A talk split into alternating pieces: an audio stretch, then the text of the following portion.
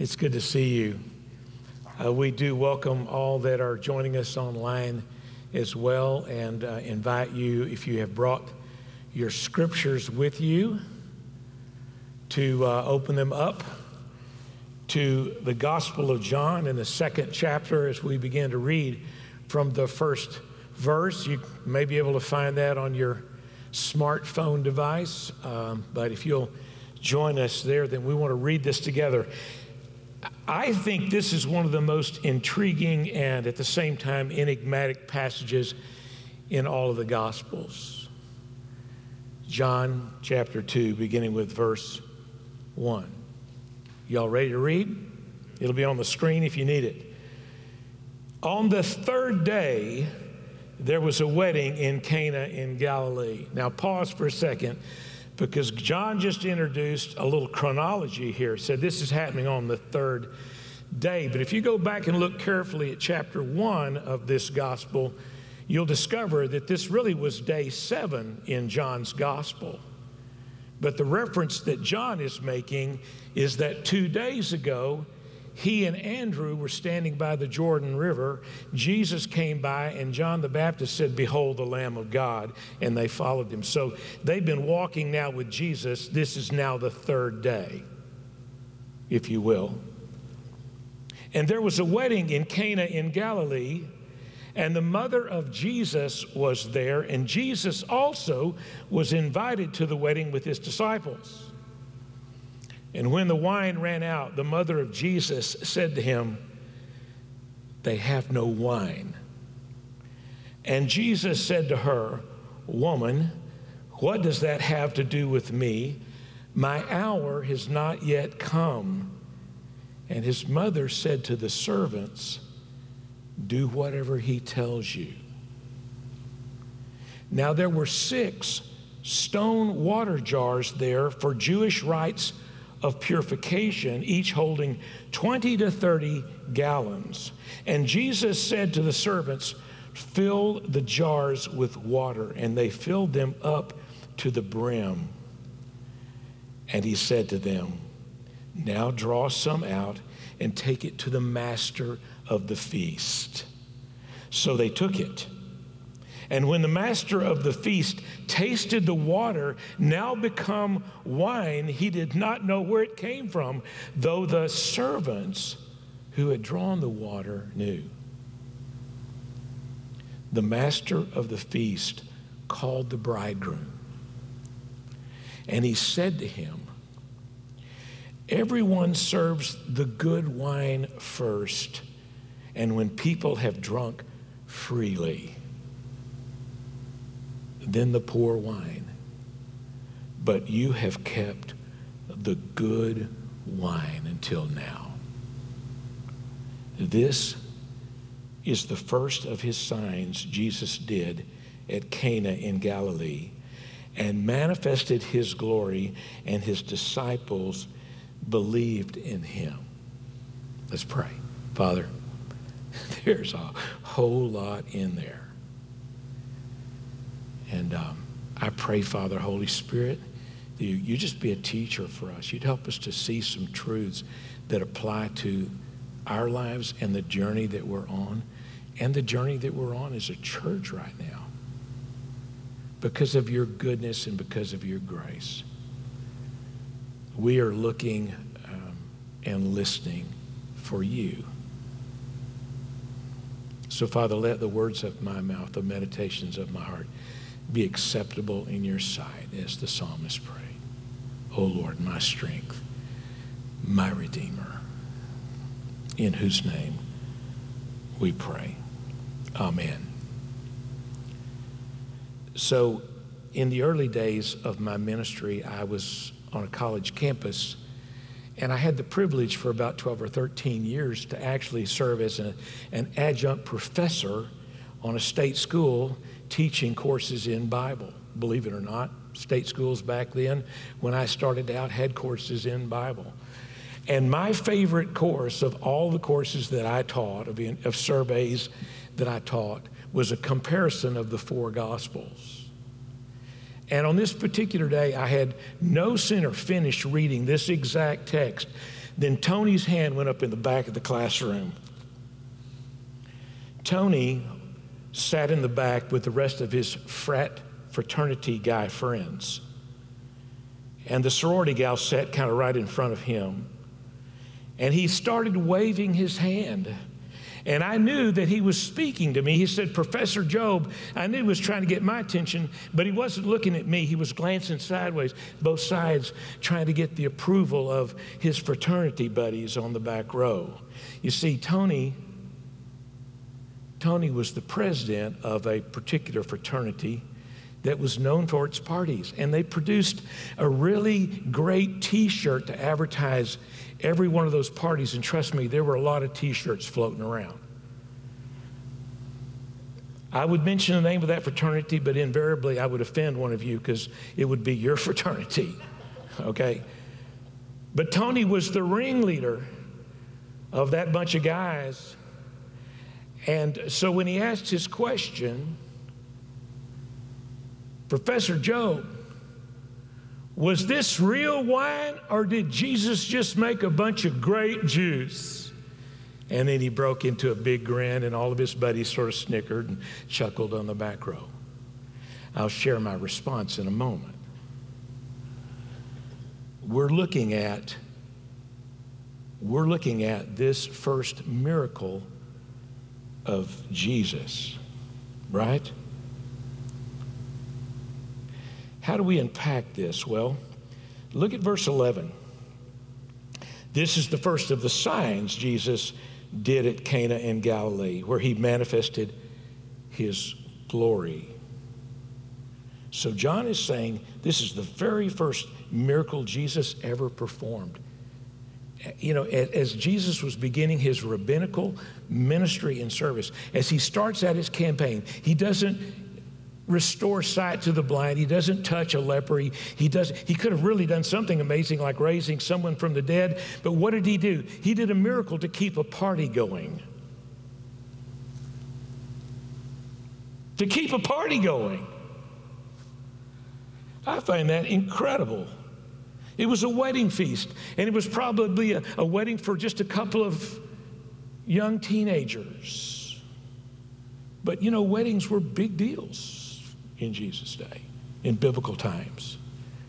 You started out with a long period of betrothal. You, you were betrothed for about a year, and that was a, a legal and binding contract between two families that could only be broken with a writ of divorce. But you weren't allowed to consummate that marriage for a period of almost a year, as the groom's responsibility was to prepare a place for his bride, either to build a house or maybe add on to his parents' dwelling place or, or, or, or to fix up a room uh, and, and to prepare himself and, and means to support the family.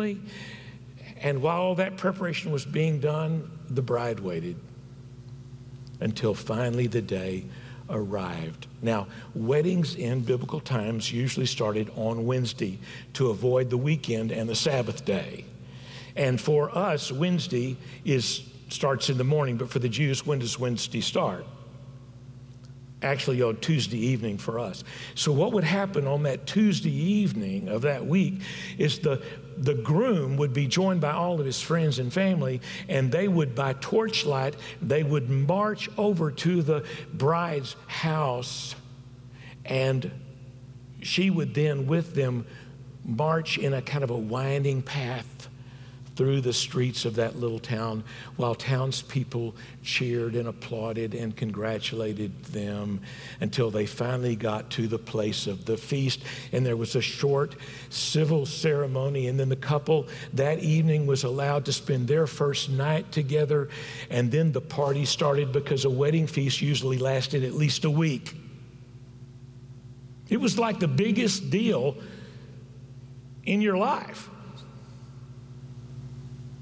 a wedding feast. The family's there, and people are coming and going in and out. And that gathering with food and wine would last a week. Now, there's another thing you need to know about Jewish culture it's a shame and honor culture. You, you grew up in Western civilization, you grew up in the Western world. You don't really know anything about that. But in a shame and honor culture, something disastrous was about to happen. This family, these two teenagers, and the, and the, and the parents of the groom were about to be, to be totally shamed and embarrassed. And, and this was about to be a terrible scene. I'm saying because the wine was giving out in the midst of the week. A terrible thing. And so Mary approaches Jesus. Now, what John tells us is this just wasn't just his first miracle, this was a sign because in John's gospel, the things that Jesus does, the miracles that he performs are not just acts of incredible dynamite, dynamite dunamis power or healings or or wonders or some kind of natural wonder, they are signs for us. They are signifiers. They, they point to something more important or they are symbolic. They have a, a deeper meaning, if you will. They are signs of something perhaps to come.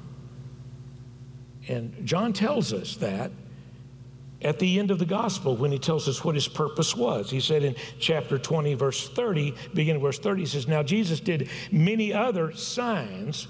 The, the Greek there is semeion, many other signs in the presence of the disciples, which are not written in this book, in the gospel. But these are written so that you may believe that Jesus is the Christ, He's Messiah, the Son of God, and that by believing you may have life in His name. So these were signs. Hmm.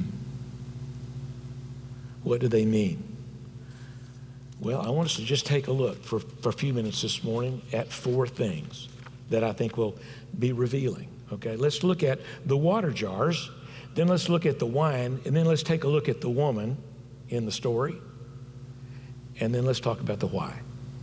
Okay? Yeah, this preacher likes alliteration. I know you're not used to that, but hey, just go with it, okay? We're going to talk about those water jars. So you see, the water jars tell us two pretty important things. They're signs of two important things. One of them is a sign that, that reveals who Jesus is. And there's another that reveals what Jesus came to do, if you will. Okay? Let me just ask you this. You've all read the book of Genesis, right? What was God's first act in the book of Genesis, beginning in chapter 1? In the beginning, God created the heavens and the earth, didn't He? Interesting how John starts the prologue to his gospel with that parallel, where John says, In the beginning, the same phrase, only in Greek, not Hebrew, but in Greek. In the beginning was the Word, and the Word was with God, and the Word was God. He was in the beginning with God. All things were made through him, and without him, not anything was made. You see, there's some common elements here. We start with water. The Spirit of God in Genesis hovers over the face of the water. Jesus says, fill those water pots. God takes in creation six days to create. Jesus has six water pots. Three times in the third verse of the, of the prologue of the first chapter, it says, All things were made through him. Without him was not anything made that was made. Three times. John's a pretty simple Greek, right? Three times he uses the same verb, ginomai, for things that come into being or things that are made. And when it says Jesus turned into the water, it's the same verb. They took the water that Ginomai had become, had been turned in, had become wine. What John is saying here is that this is the creator of the universe that now walks among us. Remember John's prologue, verse 14? And the word became flesh and dwelt among us, and we beheld his glory. Glory is the only begotten of the Father. So John is saying this is the first act of recreation and restoration of what was lost. And why was it lost? Because we created a mess, didn't we? And with our heart attitude, we've all contributed to that mess. And so we now, the Creator God walks amongst us. But why did he come and what did he come to do? John, the symbol is, the sign is to bring cleansing and purification to us, for us, to our hearts. John describes with detail there were six stone water pots, pot, water pots there. They didn't use clay pots because the Jews believed that the porous, the porosity of clay could cause things to, in, you know, to, to cause uncleanness, impurity. So the only pots that could be used for this ceremonial practice had to be hewn out of stone. That would not be easy. And John describes that there were six for this wedding, and each of them contained 50, 20 to 20, 20 to 30 gallons apiece. This was not a small wedding, was it? They were used for the rites of purification, you see, because the sacrificial system had been set up all the way back into the Old Testament, right? To make purification for sins. And so not only were animals sacrificed, right, for sins, but when a feast was given or before a feast began, like, like in the upper room with the disciples, rites of purification, washing, cleansing had to take place.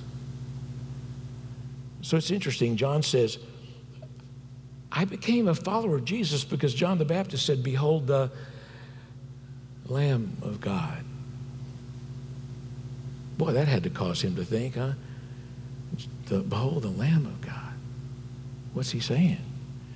And here in the midst of this very miracle, Jesus responds to Mary, What, what have I to do with thee, Mary? You know, m- mom? No, not mom. Woman, what have I to do with thee? My hour has not yet come. Now, when Jesus says that, what is he thinking about? Every time that phrase is, is used in the Gospels, it means only one thing. It points to only one thing the cross. That was his hour. When you get to John chapter 13, it says, Jesus acknowledged, My hour has come. And where are they? They're in the upper room. The night that he's betrayed. Yes. My hour has not. Is he saying to his mother, Mother, it's not my day to die? But where's, what's he thinking? He's thinking about why he came. He knows why he's come. And John wants us to know that he comes not just because he is the creator and sustainer of the universe with all his creative power, but he comes for a specific reason, and that is to bring cleansing and purification in what he does by his death on the cross. It's the first sign. You see, John is starting to drop those clues real early in the gospel for us, if you will. Okay. Let's talk about the wine. Here's my answer to Tony's question Did Jesus make real wine? I said, Tony, wrong question the question, the appropriate question for you, Tony, would be who makes the best wine?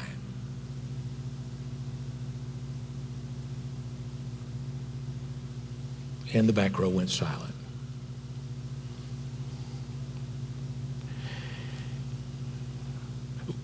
The wine in the narrative, we're told is taken to the master of the feast, the MC. And the MC was sort of in charge of everything and probably helped with the introductions. He was usually a prominent citizen or member of the family that was kind of a recognized leader, but he was the, the, the master of the feast. And when he tastes the wine, he calls the groom over, this little teenage guy. And he says, uh, You know, most people serve good wine at the beginning, and then when people have had a little too much to drink and a little too much food, and they're just not very, you know, but you have served and kept the best wine until now.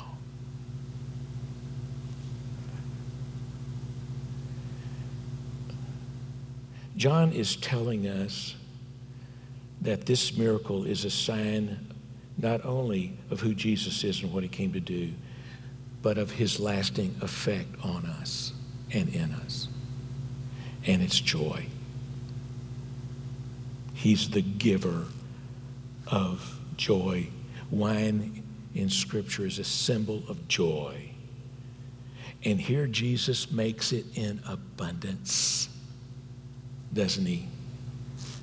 20 to 30 gallons. We don't know if those water pots were just different sizes or they were all one size of 20 to 30.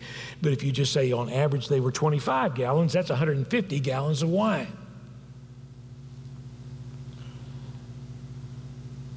That's never going to run out.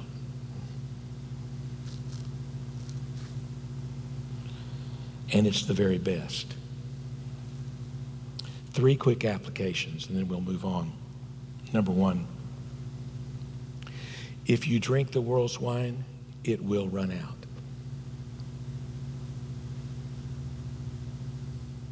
If you seek your meaning and happiness and your purpose in the world and all of its endeavors,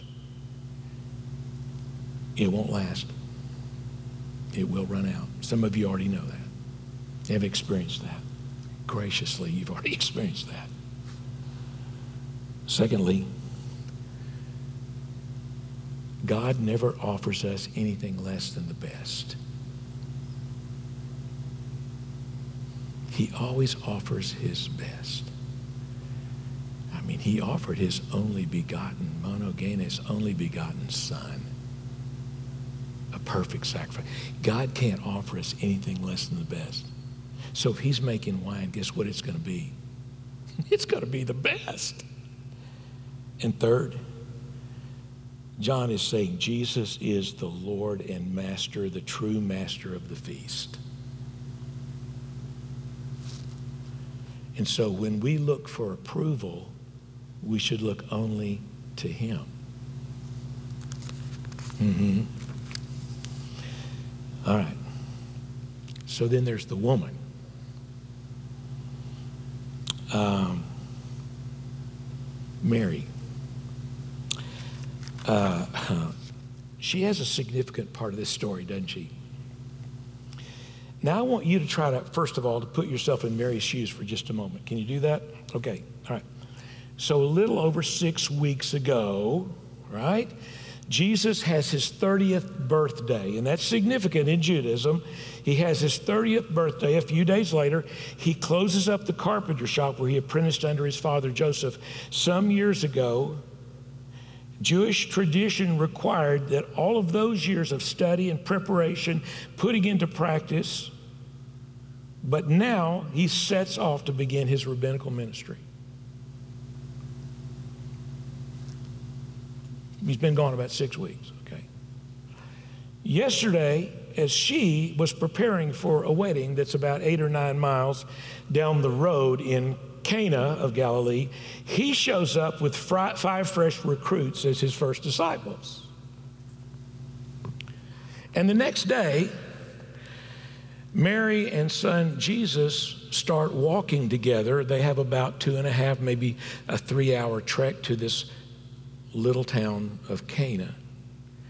Now, what do you think they talk about on the way? What do you think? Does she want to talk about the Waldorf salad that she made to bring to the wedding reception? I doubt it. Mary has known him from the beginning. She's watched him. From the very beginning, you know, she, it, her, his birth was miraculous to begin with. And she has pondered so many things in her heart. And this boy, now a man, she knows is anything but ordinary. I just have to think that she wanted to know what he's been up to. And if he starts describing that, well, Mom, I went down to the Jordan River and John was baptizing, and I went to get baptized out of obedience to the Father. And uh, John didn't want to do that. He, he was really reluctant, but I told him it was to fill, fulfill the will of God. And it was what, you know, the, the Father wanted. And so when I came up out of that water, Mom, you're not going to believe this. The heavens opened up. I literally heard a voice from heaven say, You are my beloved Son in whom I'm well pleased. And then, Mom, you know what happened next? The Spirit of God just compelled me out into the wilderness of Jeshimon, that place called devastation. And I stayed out there for 40 days and 40 nights without food. And, and God was sent angels to minister to me, but, but there was spiritual warfare going on. You know, the, the enemy, Satan himself, confronted me three times, you know, in, in, in the, at the end of that 40 year period and tempted me, you know, with Mom, you just wouldn't believe. You, are you getting this? Man, what is welling up inside this woman? And they're and they're now they're at this feast, and Mary apparently is member of the family or knows the family well because she knows what's going on in the kitchen, and she and she she learns they've run out of wine, and so Jesus got to be the answer, right? Right? So they're out of wine. And he says, Woman, what has that to do with me? My hour is yet come. Now, he didn't call her mother, did he? he didn't. Now, I want you to be sure he was not disrespectful. This was a very respectful way to address a woman, but it was formal. It's formal. It doesn't denote closeness or intimacy like their conversation on the road, perhaps. It doesn't denote informality, it's formal. Now, I don't know about you, but I only called my mother woman once. I was about 15 years of age. I was about 15 years of age, and I made the mistake of multiplying my problem by using the word old as an adjective in front of it. And it was nearly the la- my last day on the earth. I mean, I remember my mama's response was something like maybe you've heard, I brought you into this world and I can take you out. And she meant it. But Jesus is not disrespectful. He doesn't dishonor his mother, but he is formal. He's somewhat distanced, if you will. Now, this version says, What does that have to do with me? I love the King James Version. It says, You know, woman, what have I to do with thee? The New American Standard, I think, is actually a little closer, in my view, to the literal, because the New American Standard says, What does this have to do with us? Because the literal translation is, What do we have in common? What is between us?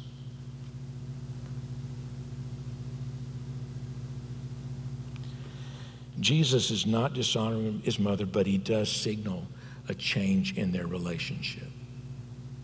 she's waited for it. It's the fulfillment of what she saw when he was about 12 years old in that year of preparation before he was bar mitzvahed. At the end of that 12th year, you know, a young man was bar mitzvahed and became a son of bar means son. Mitzvah is the, was their law. Bar mitzvah, he, you know I'm saying? He, become, he becomes literally a man and he's then apprenticed after that you know what I'm saying? And, and he's in that year of preparation. And so it's an important year. So they make the journey from Nazareth down to, to the temple in Jerusalem with, with family and friends. And they're on their return trip home, and, and he's disappeared. They don't know where he is. They think he's maybe with some of the friends and other family, but they can't find him anywhere. They have to go all the way back to Jerusalem, and then they search everywhere. And finally, they decide to look in the inner court of the temple, in the court of the Jews. And there he is. He's he's astonishing the religious leaders and scholars, the scribes, the, the Pharisees, the you know they're, just they're just standing right they're engrossed in the things that he's this lad is saying. And mary scolds him. Don't you know we were searching for you everywhere?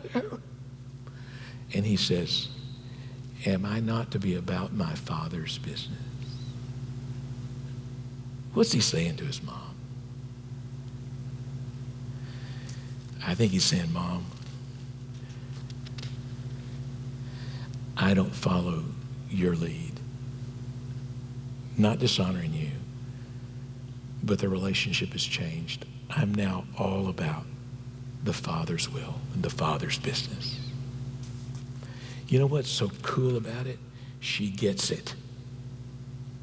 She gets it. I mean, she didn't stand there arguing with him, you know, scowling at him, you know, whatever. You know, uh, she simply looks at the servants and says, Do whatever he says. And here's the deal I think that's the key verse in this text. You know why? Because everything changes and hinges on that when she try, stops trying to control the situation, stop trying to fix everything like, you know, like some of you moms like to do, right? And men are like that too.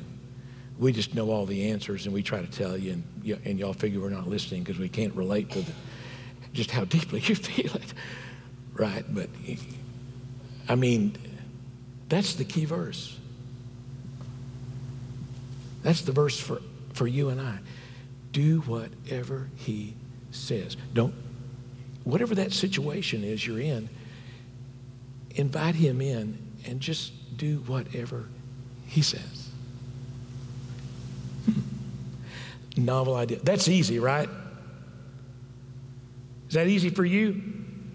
I'm just going to be honest. No, that's not easy for me because most of the time, most of the time, I want my will to be done and I want God to approve of it. Right? You know, you know what I'm talking about.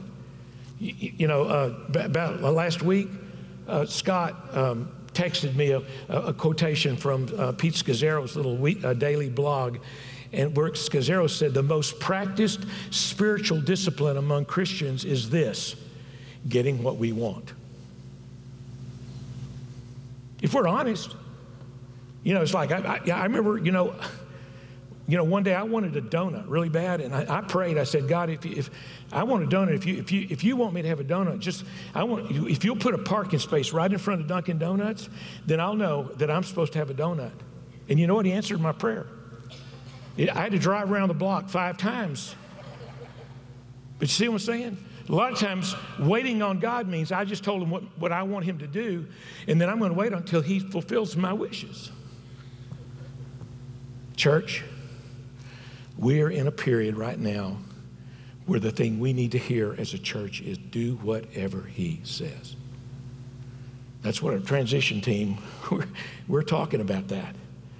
And we're, you know, we're, we're trying in every way we can to make sure that we're allowing his transformational power to, to be connected to him and, and to bring everything before him and lay it before him and say, okay, now we don't want to be in control of this. We want you to be in control of this. So, God, we want to do whatever You tell us.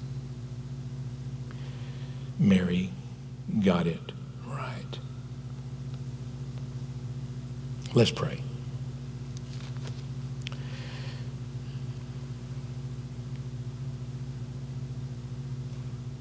Lord Jesus, there are so many ways that you want to reveal yourself to us.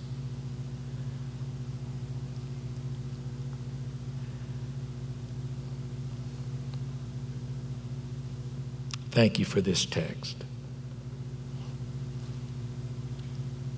For all the truths that are buried in there for us to dig out. Let those truths begin to sink into us that you, you, Creator God, walked among us so that you, for a single purpose or a single focus, that you could become a sinless and perfect sacrifice on a cross to bring cleansing, purification to our hearts. Because you want the best for our lives because you are the Lord of the feast. You are everything that we need. And so, Father, help us as a church. Help us as individuals, but as a corporate body, as the, the church called Centennial, to be so attentive that we would want nothing more than your will, that we would want nothing more than to do whatever